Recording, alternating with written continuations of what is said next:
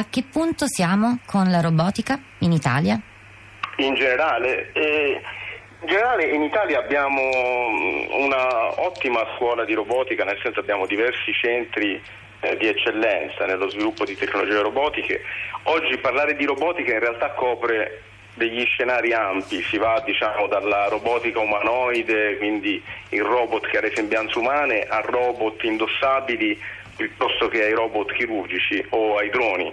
E in tutti questi ambiti devo dire ci sono dei gruppi di ricerca che hanno avuto dei risultati significativi anche a livello diciamo, di risonanza internazionale, si pensi alle protesi bioniche eh, piuttosto che appunto ai robot indossabili esoscheletrici o ai robot umanoidi, per esempio l'ICAV dell'IT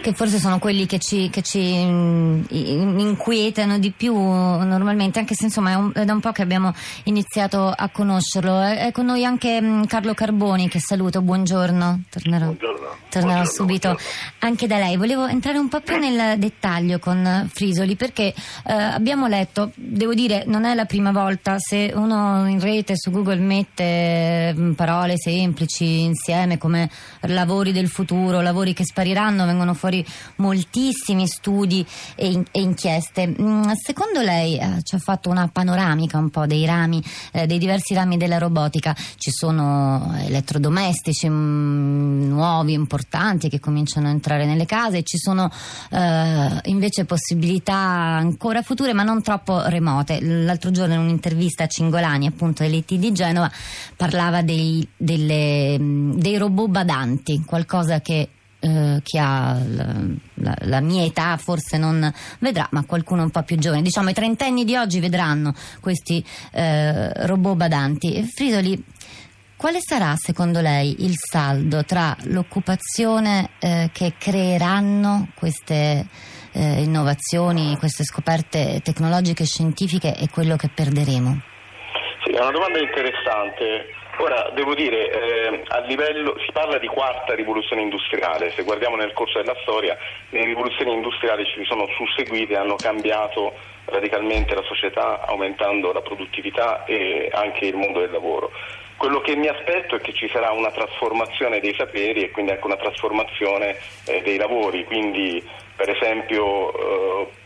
si, si mh, ipotizza che alcuni lavori, quali per esempio il magazziniere che eh, diciamo, eh, muove le merci all'interno di un magazzino potranno essere sostituiti completamente da robot che potranno fare questo completamente in automatico. Oppure pensi all'altro ambito delle self-driving cars, le macchine che si guidano da soli, su cui le tecnologie robotiche eh, giocano un ruolo fondamentale, dove ci sono diciamo, degli investimenti importanti delle principali aziende, grandi nomi come Google, Apple.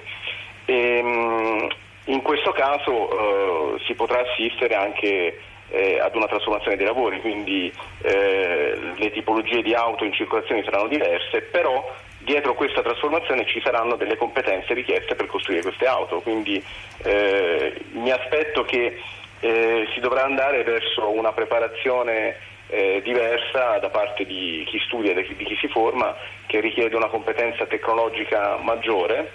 e che dall'altro lato invece tutti quei lavori in cui l'uomo gioca un ruolo fondamentale perché c'è creatività eh, anche a livello manuale ma anche a livello intellettuale, quelli diventeranno ancora di più eh, richiesti perché eh, farà, andranno a contrabbilanciare invece l'altro tipo di lavori che vengono effettuati da macchine o da robot. Ecco, se una di queste liste di cui vi accennavo, di lavori che spariranno, che compariranno, che inventeremo, eh, ce l'ho qui davanti, il sito è generazionevincente.it, eh, per esempio, lavori del futuro potranno essere costruttore di parti del corpo, eh, nanomedico, eh, agricoltore, allevatore genetista, eh, manager, consulenti della terza età, ecco questo è qualcosa che mm, un mercato sicuramente importante importante da, da esplorare, il chirurgo per l'aumento della memoria l'etico della nuova scienza e poi eh, pilota spaziale, guida turistica dello spazio, architetto per pianeti. Questa forse è la più eh, futuribile come, eh, come, come, suggestione, ma insomma forse è qualcosa di cui ehm, potremmo parlare. Mm, Frisoli, ancora una cosa. Mm, uno degli, degli, ascoltatori che è intervenuto questa mattina a prima pagina, le telefonate che, che avete sentito, eh, sottolineava come non, eh, gli studenti soprattutto, sempre attaccati ai telefonini, eh, in questa mh, mm, personificazione di fatto del, del post umano, usano, anche noi insomma tutti, usiamo strumenti che non conosciamo, li usiamo passivamente insomma senza conoscerli a fondo. Eh, quanto, è, quanto, è, necessario, importante eh,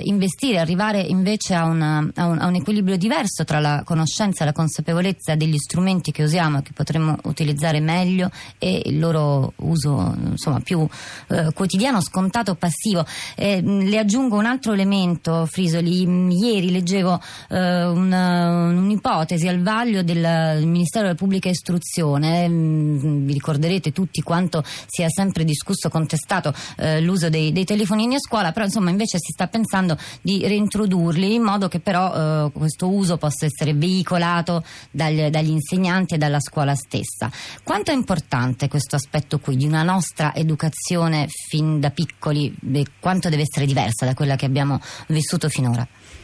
Beh, io sono sostanzialmente d'accordo sull'osservazione del, del, dell'ascoltatore che avevo sentito prima, cioè che mi piacerebbe vedere attivi eh, nel, nell'uso delle tecnologie, in questo caso si parla dei telefoni cellulari, quindi tutte le, per esempio le app mobile, e non solo passivi i ragazzi, cioè non solo utilizzatori che però non conoscono cosa c'è dietro e che non sono in grado di essere propositivi. Eh, è palese, diciamo, ci sono esempi famosi americani da Elon Musk a Mark Zuckerberg che da ragazzi hanno sviluppato chi PayPal, chi eh, Facebook e poi dopo insomma, hanno venduto aziende eh, all'età di 25-26 anni sono già diventate persone eh, imprenditori importanti. Questo chiaramente denota che fin da giovani da parte loro c'era una capacità tecnologica, per esempio in questo caso specifico, eh, di programmare, di saper andare al di là dell'uso passivo, ma di essere fondamentalmente di, eh, persone che vogliono proporre idee nuove, di essere mh, eh, attivi, quindi insomma, pro, mh, propositori. Eh, chiaramente è un discorso non, non può essere demandato tutto solo alla scuola, è anche un discorso di società, una società che deve avere una un'integrazione con le tecnologie che è positiva, quindi una, una visione che porta eh, eh, i ragazzi a mh, scendere, a scegliere per esempio alcuni campi di studio a sviluppare la passione verso certi argomenti. La scuola ha chiaramente un ruolo fondamentale perché deve avere gli strumenti per poter formare eh, gli studenti e su quello